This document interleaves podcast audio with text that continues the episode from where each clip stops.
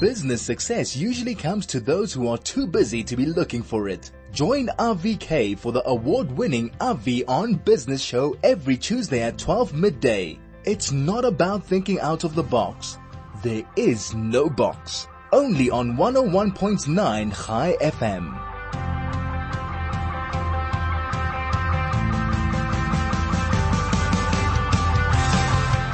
Welcome to 101.9 Chai FM. It's exactly 10 minutes past 12. Thanks so much for joining us.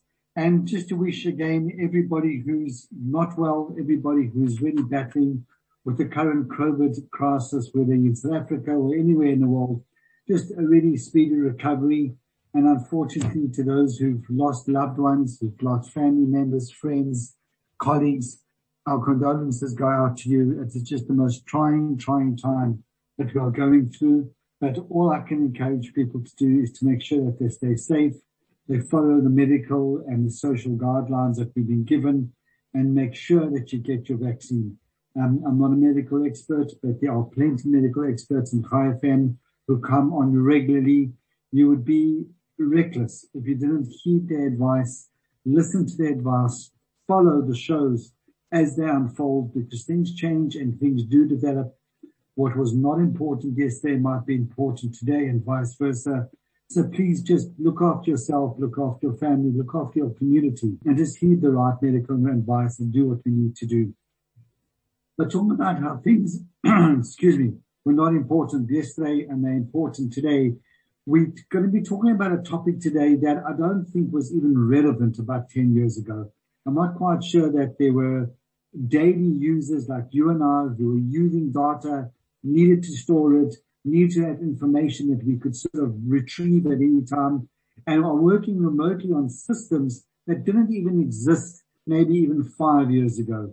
And if you look at the company that we, we're going to be talking to, which is Eaton, which started in two centuries ago now, really started as a mechanical company. And today they deal with so much more simply because that's where engineering has gone to. And that's how it's revolutionized and that's what's really makes it so dynamic and so exciting. So without further ado, Jaco du Plooy, who's a product manager at Eaton South Africa, welcome to Chai FM. Thanks, Avi. Thanks for having me on your show. Great. A pleasure. Jaco, looking at you, I take it you're working from home. Yeah, correct. Um, because we're a global company, we were actually working remotely prior to the lockdown that happened uh, last year. So we were a little bit proactive and we started working earlier remotely and still working remotely today.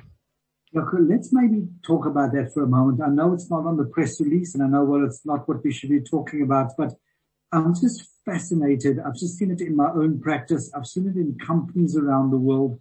Why did you guys decide to start working remotely prior to be, being having forced to do it by a, a medical pandemic? What was your logic? What was your motivation? Uh, because we are international company, I think in Europe and the US, uh, it's quite known that certain divisions in company or certain um, employees can work and operate from remotely. And saying that uh, when the pandemic was already sort of taking trend or hold in Europe and the US, not yet in South Africa. You know, we already had policies to say, listen, keep safe, work from home if you can and uh, we shifted a lot of our, our admin people to start working remotely. So our own facilities, we have a standard sales product division and then we have manufacturing capabilities and we move the guys that can work remotely to remote to make sure that we comply to social distancing and so forth for actually the guys that needed to be, um, um, at the, at the manufacturing site. Um, and when you moved personally, did you find that there was a drop in efficiency? Did you find it took you time to get used to it? And where do you find yourself now, now compared to the old traditional way of getting in your car and driving to the office? I mean, I think, uh, you know, when I speak to the team and that one of the first things that we notice is, you know, everybody's spending less time in traffic, meaning that you sort of way earlier in front of your PC and you way later away from your PC. And it's bad to find a balance. So that's one of the things that sort of standing out is just less time stuck in, in traffic. Obviously, the, the quickest thing that we needed to come to terms with was all the different technology, whether it was team meetings, Zoom and all these other technologies. And we started shifting then our face-to-face meetings, uh, more to a, let's say onto a digital platform like we're having now. And, and that was something to get used to. Yeah, no, that definitely is. I, have just done a, a, a two week trip overseas, actually back to South Africa, and I found the inefficiencies of having to be at places and having to travel and having to factor all those things in was just tremendously, tremendously stressful. Um, I found myself being far less efficient than I would be working remotely. But having said that, there are certain things that one needs to do face to face. And that's just the cost of doing business like that is that, that efficiency of just sitting at your desk with a laptop and a, a screen and having everything at your fingertips. Sometimes you're just going to put both hands on the steering wheel and look through the windshield and say, I'm not doing anything until I get to the client. Correct. And, and that's the balance that you need to, to strike between technology and then face, face to face. Yeah, a hundred percent. Yeah, yeah. So let's get back on back on track. We're talking about data centers, energy, how data centers use energy. You what came to mind um, first is that I don't know if you remember many years ago when the power crisis first hit South Africa. The first industries that were asked to please throttle back their power usage were the were the iron smelters, were the smelters in Boksburg, Germiston, Kenton, that part of the world because they were massive users of electricity. And I, I, just thought when I started reading this that all of a sudden those were the drivers of industry a century, two centuries ago. They're still a very important part of industry today. But a data center didn't even exist. I don't know, 40 years ago, whatever it is. And now not only does it exist, when it started, it was just a cute idea of having a place where everything was safe and fireproof and and control temperature. But now all of a sudden there's such a demand for that that they have become massive consumers of, of, of power. Have I, have, I, have I understood the way the shift has moved? Yeah, yeah, it's correct. I mean, if you just take yourself personally, how did you consume uh, data in the in the late '90s versus how you consuming um, uh, data t- uh, today? I mean, a couple of years ago, if you, like you say, you went on holiday or trip, you took your little digital camera, one megapixel camera, you took a couple of photos and you stored it somewhere. Nowadays, if you look at the, the computing power within a cell phone and, and, and, and the type of high res images that can be taken and, and today's you, they take a thousand pictures of the same thing. And in the end of the day, those that information or data needs to be stored somewhere and, and it sits in the cloud. And this is why you're now seeing this rampant demand, um, for data centers because ultimately all those data that we are consuming needs to be stored and hosted somewhere and that has given the rise of, of data centers and, and all these big co-locations. And I yeah, think. Yeah, so we, we need to run to the shops, but just before we go there, one thing I've noticed, especially traveling through airports, that if you would ban the taking of selfies, we would save so much data storage space that would be incredible. The amount of people standing there staring into their cameras, taking hundreds of shots of themselves sitting in the same chair is beyond my understanding. But anyway, that's me. Let's take a quick break and then we'll come back to Jaco du Plooy, who's the project manager at Eaton South Africa. This is Avi on business. Jaco, welcome back to Chai FM 101.9 Chai FM. Just to let you, everybody know, we're talking about power cons- consumption in data centers and we really spent the first 10 minutes literally saying that data centers are a major storage area of, of data. They need to, they are physical places ultimately because they store hardware and that hardware needs to be cooled. Jaco, take us to the engineering complexities of keeping those centers climate controlled. Okay, so, so typically if you look at a data center, what is it? It's a big roof. So they, um, a big building and then inside you have all the computing power. And what a data center needs to provide is the power to all those equipment and then obviously the cooling towards it. And then the, let's say the connectivity or the internet access, um, to those devices. Um, and that is typically what a data center is for. So they are consuming a lot of energy and, and this is where data centers and big businesses like that can come forward when they consume a lot of energy and they are growing at a rapid rate instead of becoming a sort of a problem to the utility providers. These guys now need to turn and look at alternative um, energy sources to get their overall consumption down. So there's a couple of new technologies and this is where Eaton is coming in. We are a power company.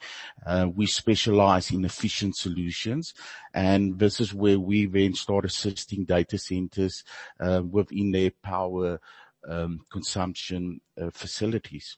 So whether it's from efficient UPSs powering all these equipment to the actual monitoring of all the power consumption within a data center. And when you start looking at data center, they do a lot of measurements in and around. So they need to know what, what their cooling needs is at the moment in the different spaces within the data center, what their actual power consumption need is.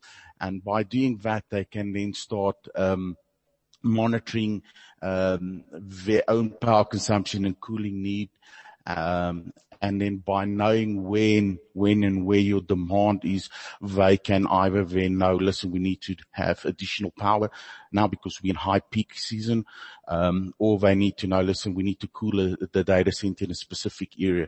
And all that control now start making those data centers running as efficient as possible. The more efficient the data center is, the less power it consumes. There's actually two sides to it. The one is the actual equipment that's being used to make that as efficient, as low energy and as uh, running as cool as possible so that it pulls on the other side as little power as possible coming in to the center so that the two work in sync. And with the second one, the power coming in, that's also about looking at alternative and other energy sources.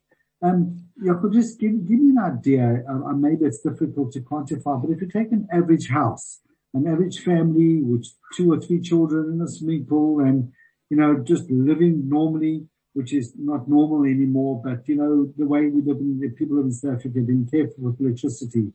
How much power does a data center, an average data center, if there is such a thing, compare when it comes to usage of electricity? So data centers, depending on the size and the scale, but these guys are using a megawatt worth of power. So they are extremely large and they do consume a lot of power in it. So compared to the house, I mean, you might consume a thousand kilowatt um, during a month's period. These guys are consuming megawatts um, uh, per hour. So, you know, data centers, they are Today, they're around 3% of the energy consumption um, worldwide, and within the next couple of years, they will probably be about 15 to 20 percent of all energy consumption needs. So definitely there's a oh, big play with it. Just hold on. Say that again. Currently 3% in how many years time? So probably in the next 20, 20 years or so forth, they will consume anything from 15 to 20 percent of uh, electricity use that is the demand in terms of of their growth. So this is very phenomenal. So this is very important where they now need to try and and look at alternative um, power, bringing it into the data center environment. So traditionally today they just consume from um, from the utility provider. But the, longer we're going to go, they need to sort of start of offset and balancing their own need.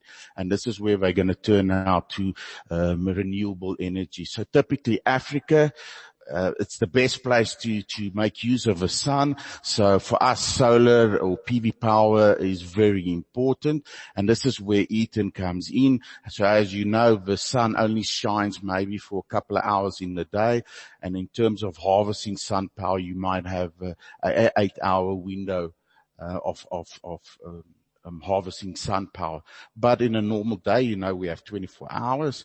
So this is where it now has become critical. So while we can, we harvest the power and then we take that power and we consume it and additional power we have, we need to store And this is where we start playing a critical role in there with certain um, technologies available, um, like um, lithium ion batteries and so forth. So we take the power, the excess power and we store it.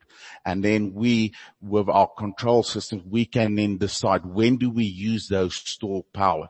Do we use it when we in peak tariff? So meaning that we don't want to consume peak tariff rates. Uh, we rather consume the stored energy. That is the one option to go. Or we have now the luxury, if the grid is under pressure during peak demand, we can then have the the responsibility to say, but as a company, we reduce our own load by using our stored energy. And this is where the concept of microgrid systems is going to become. So you're going to have this big energy hub. So you have all your alternative uh, um, sources in there, whether it's gas, wind, or, or solar.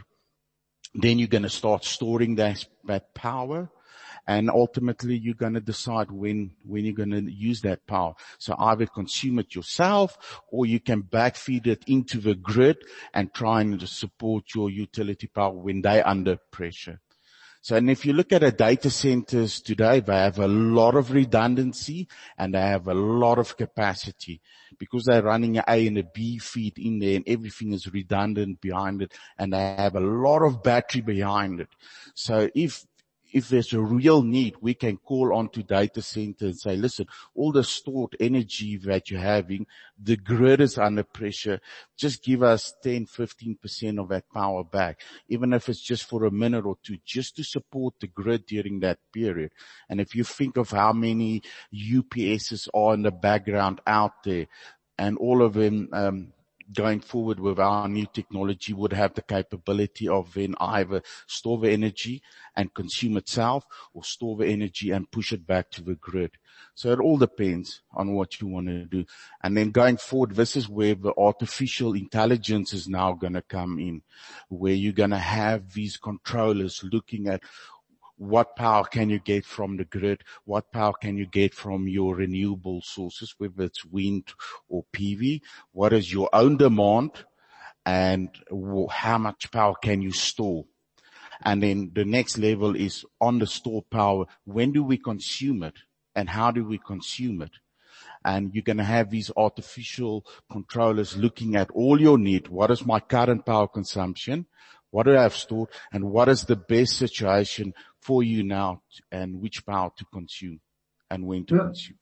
Jaco, what I wanted to ask was a little bit about the disruption in power and how data centers deal with that. But on that note that you just mentioned now, do you think we'll get to the point with artificial intelligence where organizations like data centers or even, you know, just a normal residential um, townhouse block that has a set of um, solar panels storing energy that a municipality would be able to turn around and say, you know, complex A, you've got excess power of whatever it is.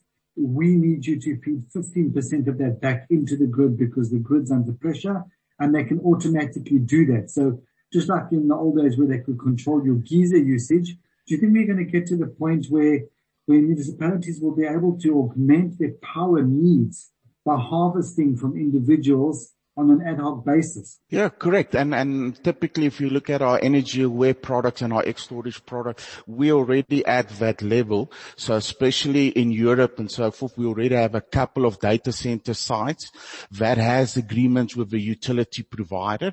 If they're under pressure, immediately the system takes the stored power and, and start pushing it back.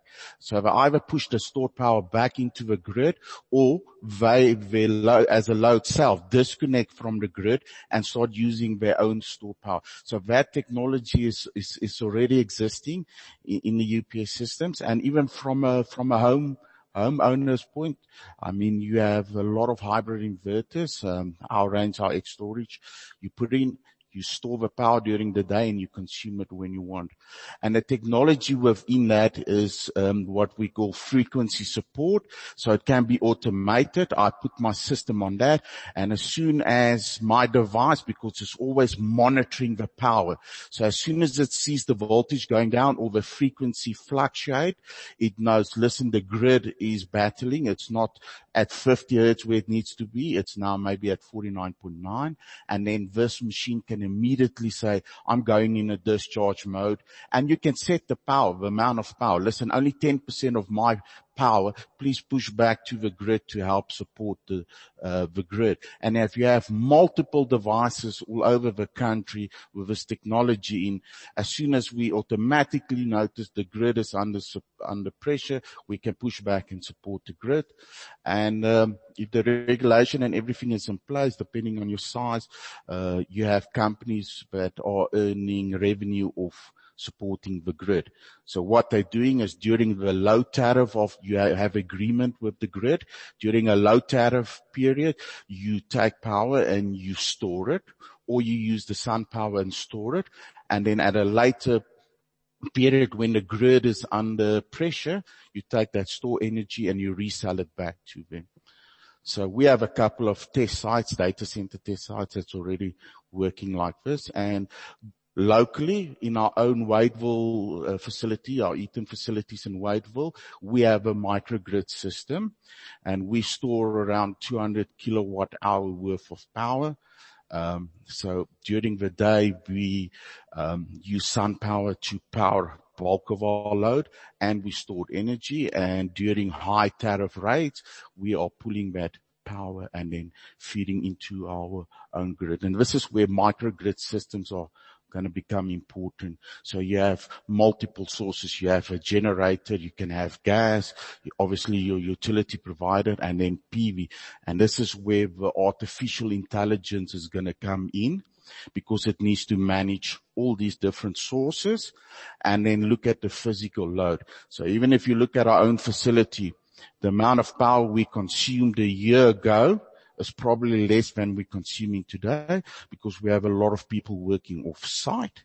And that is where you need that intelligence now to, to start processing and managing it. So just to give you an idea when it comes to the artificial intelligence, Eaton, our own Wadeville facility, we share our data with two universities and we we get these guys to work and develop the, the best algorithms and scenarios possible.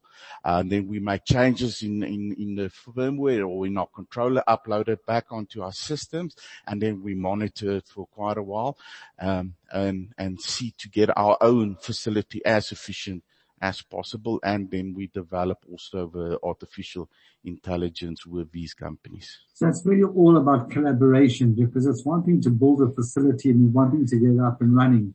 But if you're not monitoring the data and understanding and analyzing it, then it's of very little value going forward.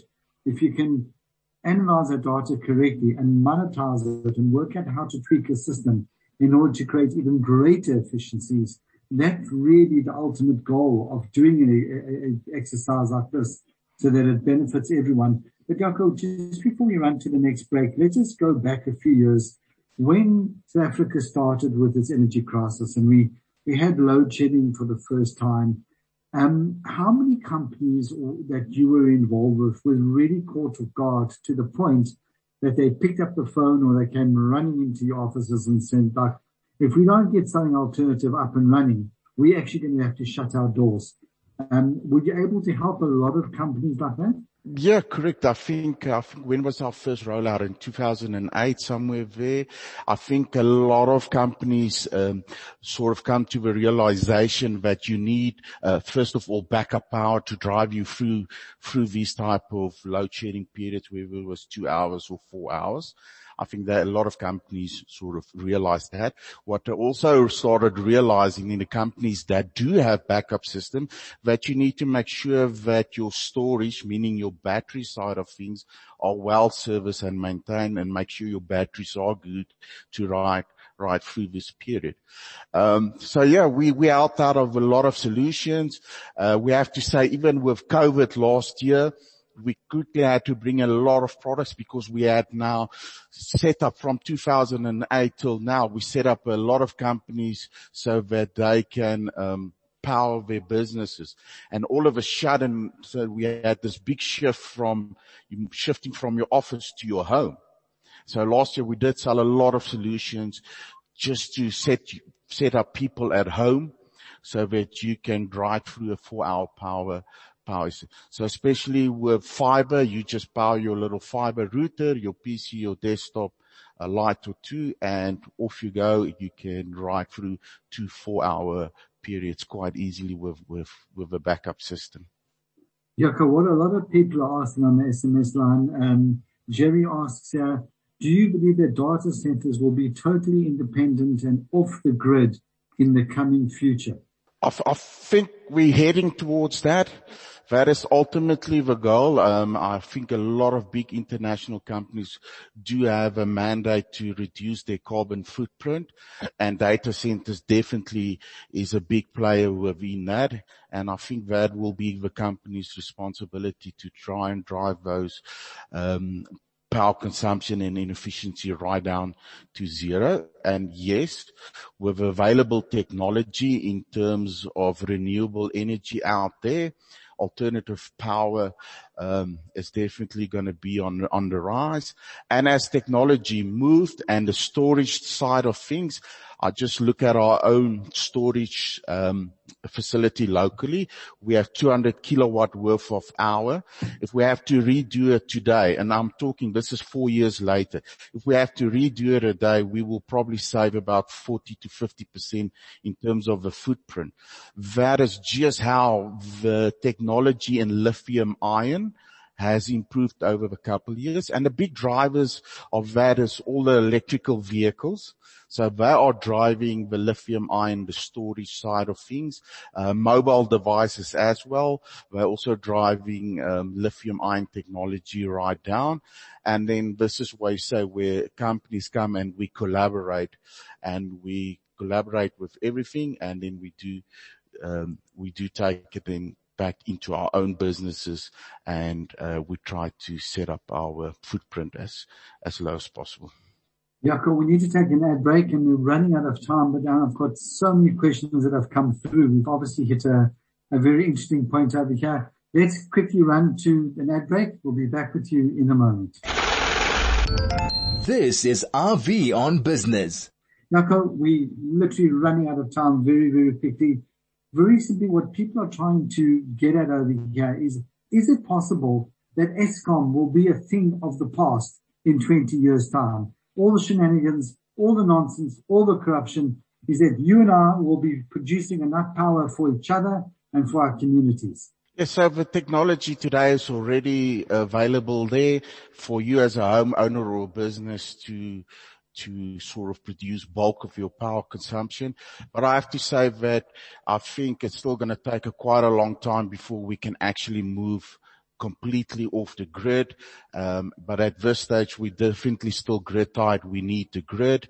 But what you might need to see in the future that where you maybe um, were 100% reliable on the grid, um, you can now be maybe 90%, 80% uh, reliable on on the grid, and that is where where we're going to go. So already today you see a lot of homeowners as you drive around, you see a lot of um, solar systems on on the roof or panels. So already those guys I have anything from 50 to 90% has removed themselves off the grid already, but they're still dependent slightly on the grid. Yeah, I'd love to keep speaking to you. There's a lot of questions we didn't answer. A lot of people are asking about the costs, costs coming down, whether to invest now or to wait. But uh, we're out of time. Jaco, thank you so much for your time. Uh, you're welcome, Avi. Thanks for having right, me on. That was Jaco du Plooy, who is a manager at the engineering company um, called Eaton. Please go have a look at the website. A really great website, a great Africa player, a great global player, and some a company that adds a lot of value. Jaco, be well, be safe. Craig, thanks for pushing the buttons. We'll speak to you next week.